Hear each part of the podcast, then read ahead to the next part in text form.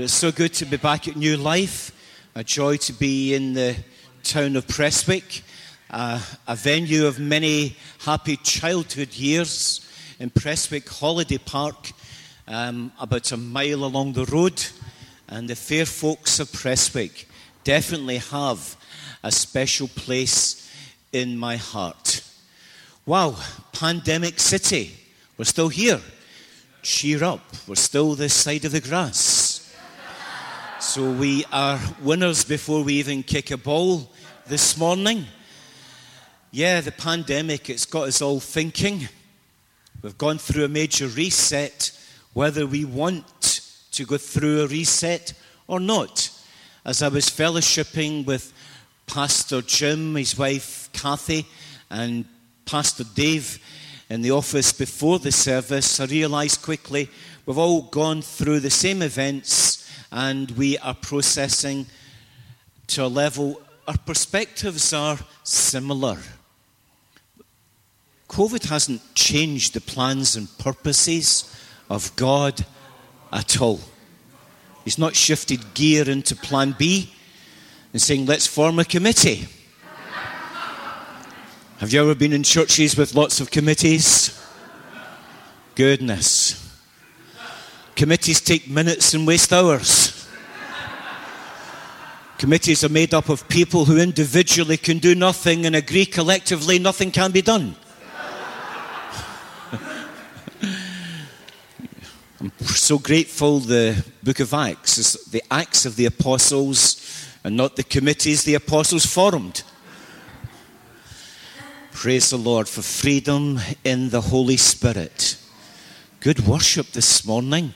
Ministered to my Glasgow soul. Yeah, worship is groovy in any season. The best of times, the worst of times. Billy Graham would say it differently, but I think worship is groovy. Music does so much to you and I anyway, but when our souls are marinating in the lyrics of Scripture, the name of Jesus, the power of the Holy Spirit, we are in a good place.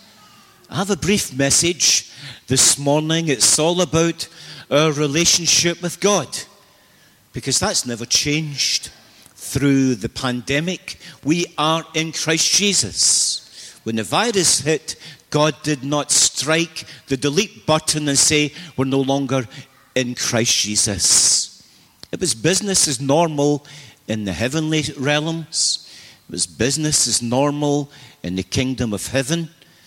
As we look briefly this morning at our relationship with the Lord, as we seek to exit the pandemic this year, and I do believe prophetically this is a year where a lot of our liberties will be restored. This will be a year This will be a year where we will no longer be on the sidelines of Scottish society, but begin to get into the centre of influence in Scottish society, where we belonged all along, because the gospel is for nations.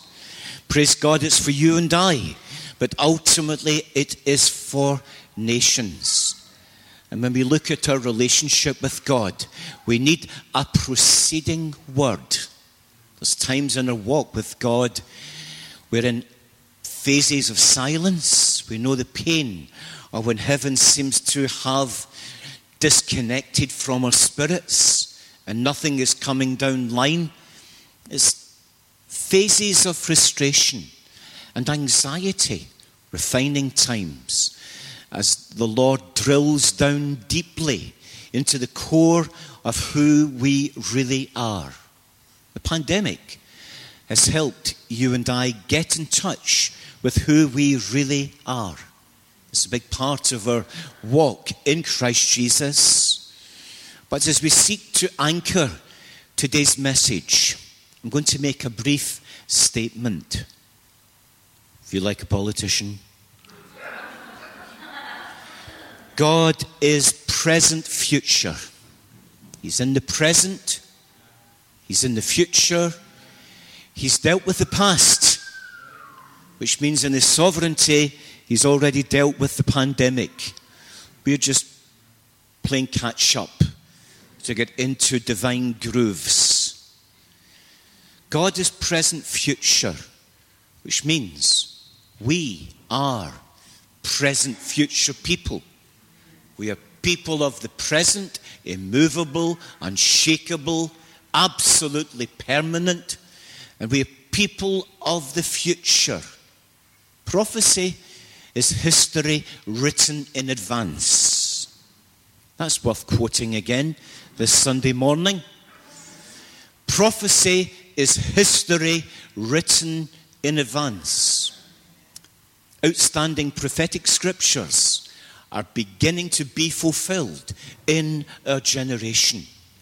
Many of us have unfulfilled prophecy spoken over our lives. From God's perspective, it's a done deal.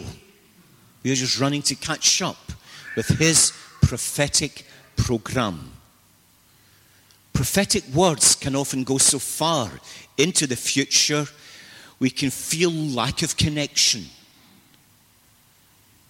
The reality is, you and I have this morning a God given horizon in our lives. We can see a horizon in our lives, individually and as a church. And there, as we look into the horizon, that which we believe to be visible, it helps you and I set goals and movement in our relationship with Him. Our relationship with God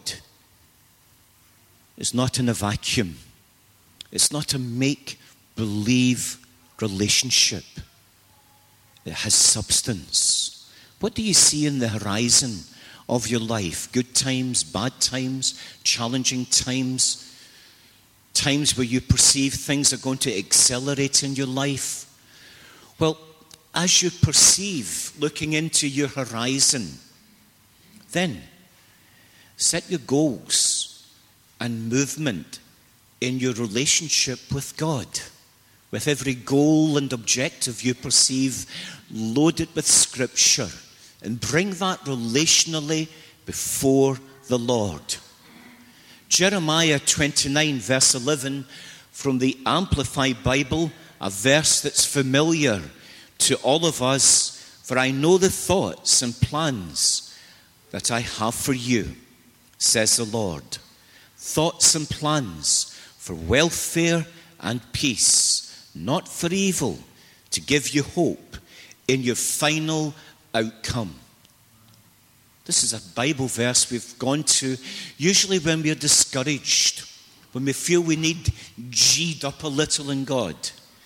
But in truth, it means way more than giving us an emotional boost. For the plans and thoughts of God that are over all of our lives this morning. Some have come by way of prophetic utterance.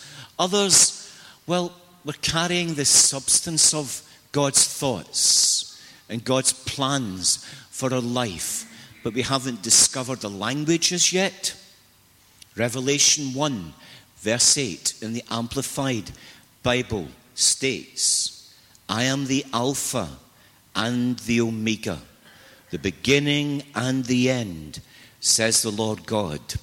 He who is and who was and who is to come, the Almighty, the ruler of all, the one who gives us thoughts and plans, is the Alpha and Omega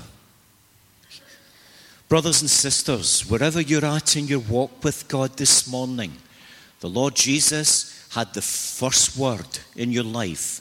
He will have the last word in your life. And lots of words in between.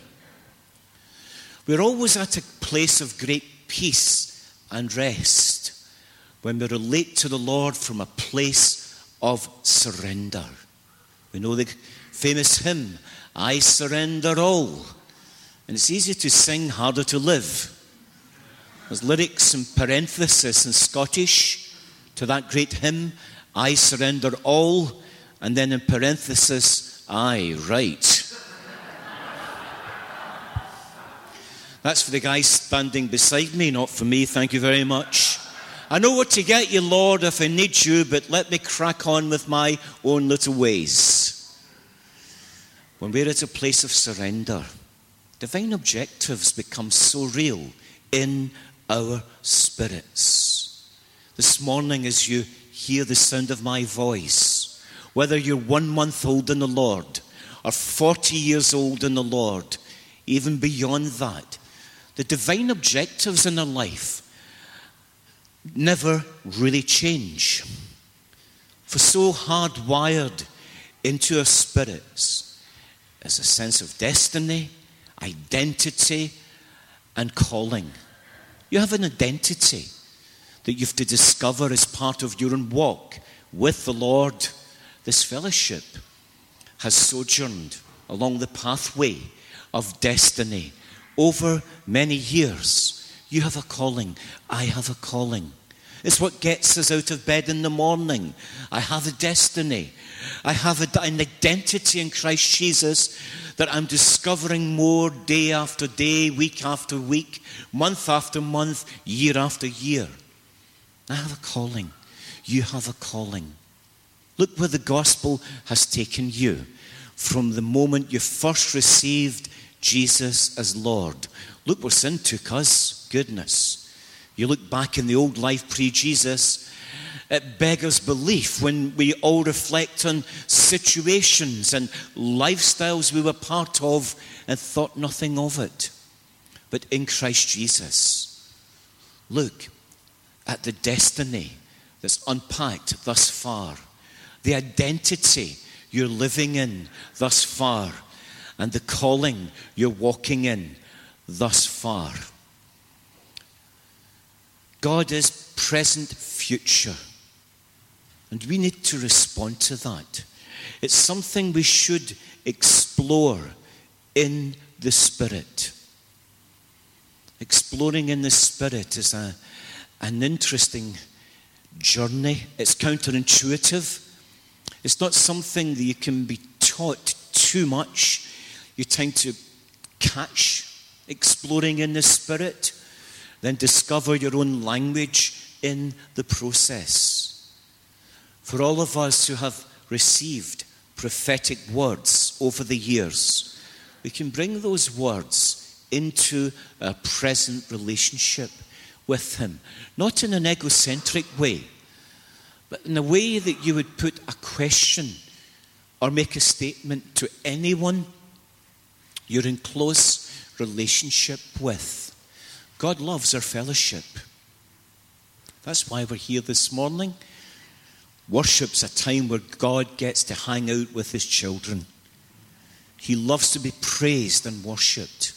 He loves to get the family together on Sunday mornings and on other occasions too. But in fellowship, we can say things to the Lord.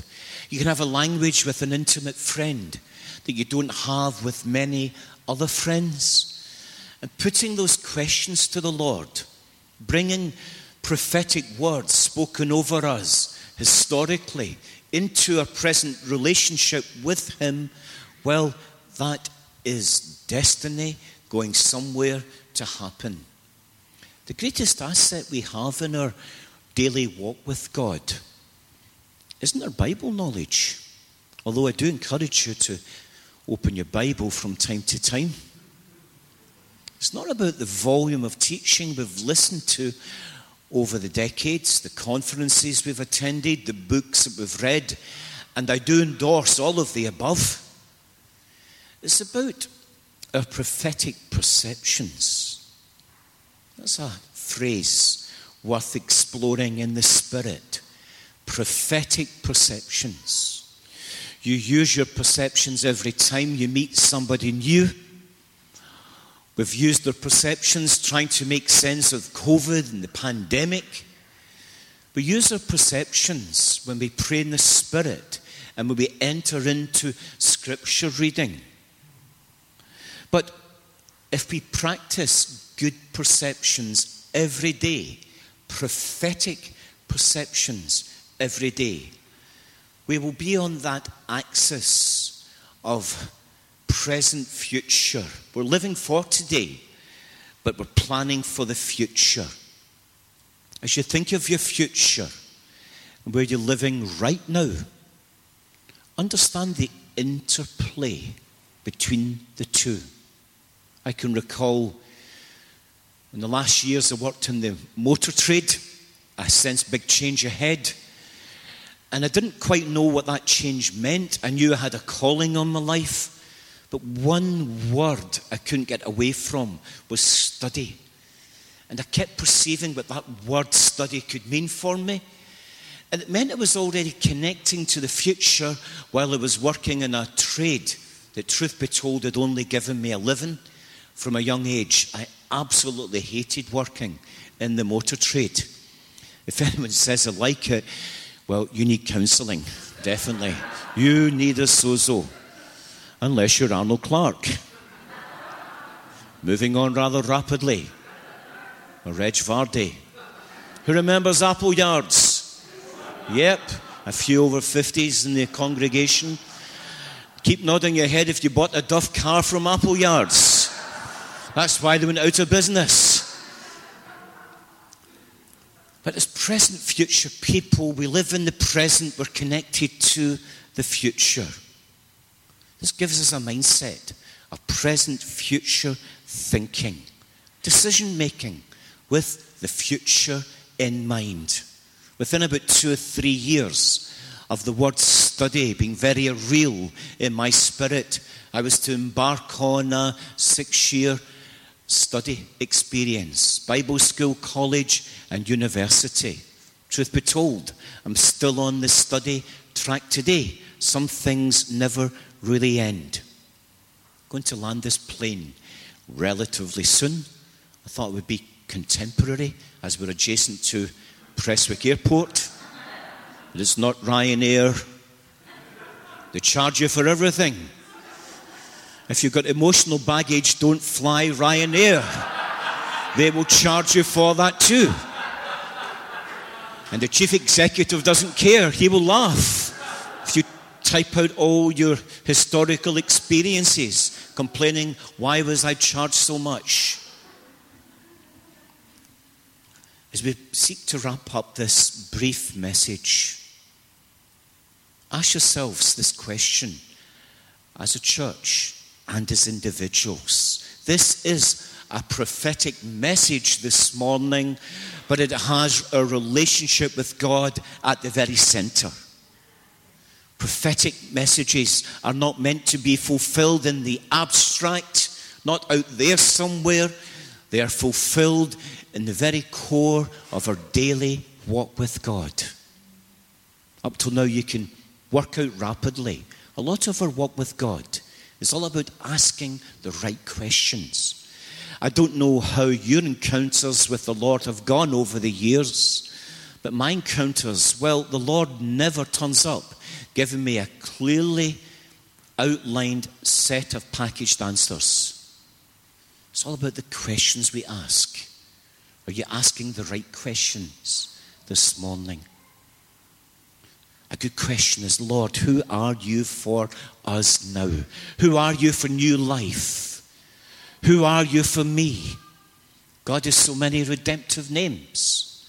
I remember in 2008, I was traveling in America, and the Lord said to me, Alan, I'm going to prosper you in a time of global recession. I said, That's a good word. I receive it. When we entered the pandemic, the Lord spoke to me and says, Alan, I'm going to take you into a time of pruning. This is best out of three, Lord. I reject the first one. Run by me another two, I'll get back to you soon. So, whilst I enjoyed a time of prospering in a global recession. I've had to live in the pain of the pruning knife over the last two years as much of my ministry globally has disappeared. My academic career has gone to the bare minimum over the last two years. What a joy to pastor the good people of Bridgeton and beyond that, the west of Scotland and Gateway. That's one part of my calling that has not gone the way of the pruner's knife. Who are you for me? Now, Lord, what are we discovering? What are you discovering about God's nature? These are deep questions, simple questions. I've, dis- I've encountered the Lord in too many areas throughout the pandemic His mercy and His faithfulness. I can look God in the eye and say, You are merciful. You are faithful. Not because I got it from a Bible verse, but because it's part of the living epistle being written in my spirit. And but what are we exploring about the future in Him? Moving forward is preceded by a time of exploration. I'm a big dreamer. I'm living in dreams today that probably people would have found questionable 25, 30 years ago, maybe objectionable. My journey of exploration. What tends to happen is I begin to dream what I'm exploring, and it comes alive on the inside of me. What are you exploring right now about your future in Christ Jesus? God is so confident about the future that we possess because in Philippians 1, verse 6, it states, being confident of this, that he who began a good work in you will carry it on to completion until the day of Christ Jesus. We can look at our own human frailty and ask ourselves the question Have I messed up the work of God in my life? Have I made bad choices? Have I got off certain pathways too soon? It's part of our wrestling with the Lord. Let me encourage you this morning, my brothers and sisters, that the grace of the Creator is far more powerful than the resistance of the created. The grace of the Creator is far more powerful than the resistance of the created. Our mistakes, He turns into miracles. The experience we get through making bad choices or genuine errors. Well, we have experience. Nothing's wasted. Every chapter of our life delivers experience. Even devastating life, even devastating chapters in our life delivers experience.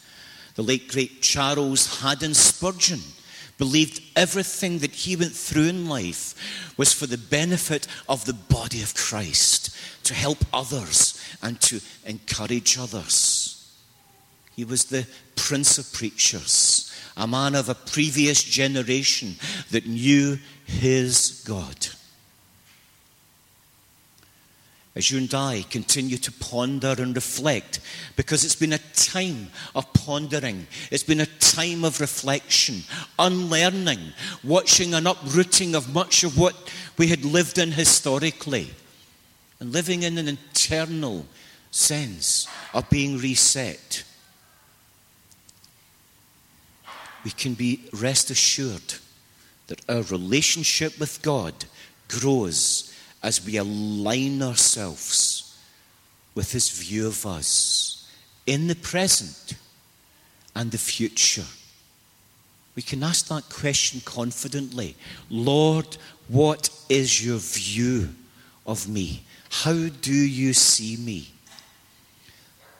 The Father's incredibly and dynamically attracted to Christ and you.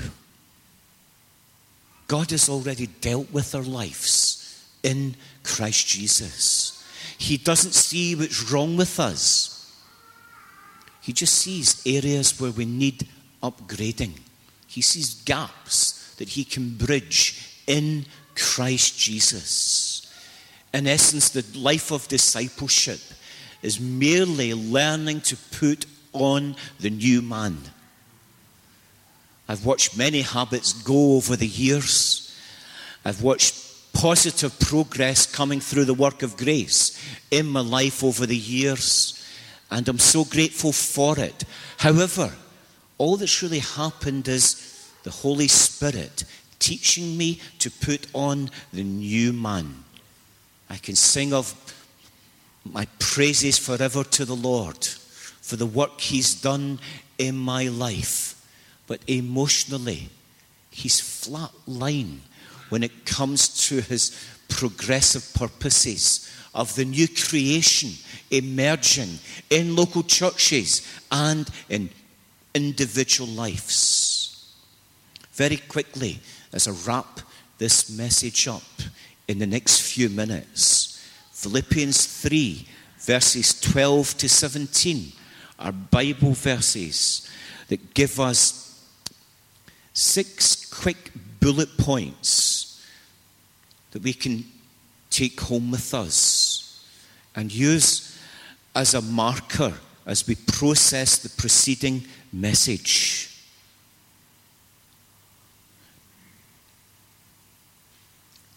Verse 12, we do press on. We do press on. We do press on. Press on. Press on. Even if you don't have a lot of strength left this morning. Philippians 3, verse 12. Press on. Press on. 13. Reaching forward. Reaching forward. This is a grace message. It's not a message designed to get you to initiate works in your own. I'm speaking to the grace of God in your life that is always reaching forward. In verse 14, pressing toward the goal. Verse 15, ongoing revelation. That's when we know we are progressing, when we receive revelation that begins to change our circumstances. And always, verse 16, discovering that across the body you're entering into a similar mind, this a same mind, a same mindset. And Paul being Paul, verse 17, follow my example. Follow the thought leaders that are in your sphere of influence, people that are speaking truth to you that so resonates and when you apply to your life, begins to make a great difference. In every generation, in every local congregation, across the wider body of Christ, thought leaders emerge, and we can follow their example. The power of living in the prophetic decrees that we can be in the future, in the Spirit and live from the future into the present. If you need encouragement this morning, be edified by God's view of a real identity. A real identity is incredible. If we could see each other through heavenly eyes right now, flesh and blood would leave the picture very quickly. We have a phenomenal identity in Christ Jesus. Praise God, we don't become evangelical robots. Praise God, it's not a case of being nice because we are in Christ Jesus.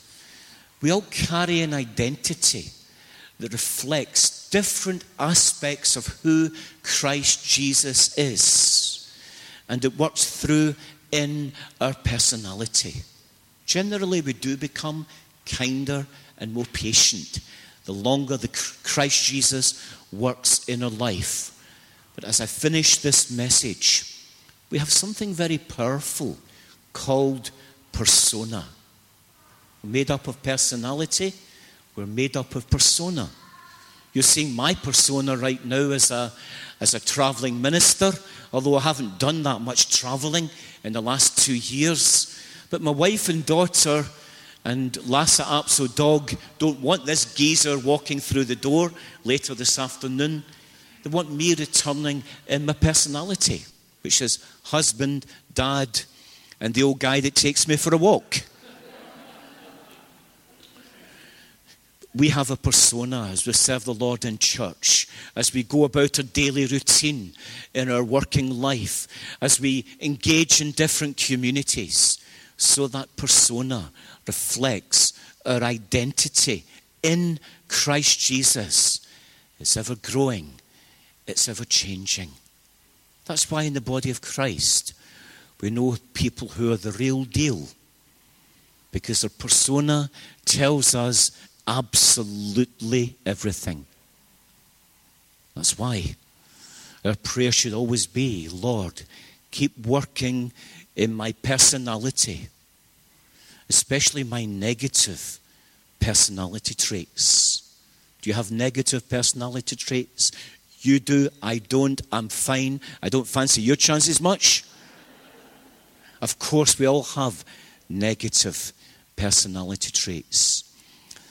And our true identity in Christ Jesus nullifies much of that. In truth, when there's a fresh move of the Spirit, our negative personality traits tend to come to the surface. But it's at that time the Lord says, Good, let's get them out of the way before we get down to some serious kingdom business together. Our God is present, future. You are present, your future. We're hooked up to this eternal covenant that's immutable and stands for all eternity. I used to think all we had to do was respond to the call of God for salvation. But now I get older in the Lord. I do park up a lot of the time in my mind that the grace of the Creator is way more superior, way greater than the resistance of the created. Brothers and sisters, as we exit the pandemic, we can look forward to the work God has done within us to be expressed through you and I.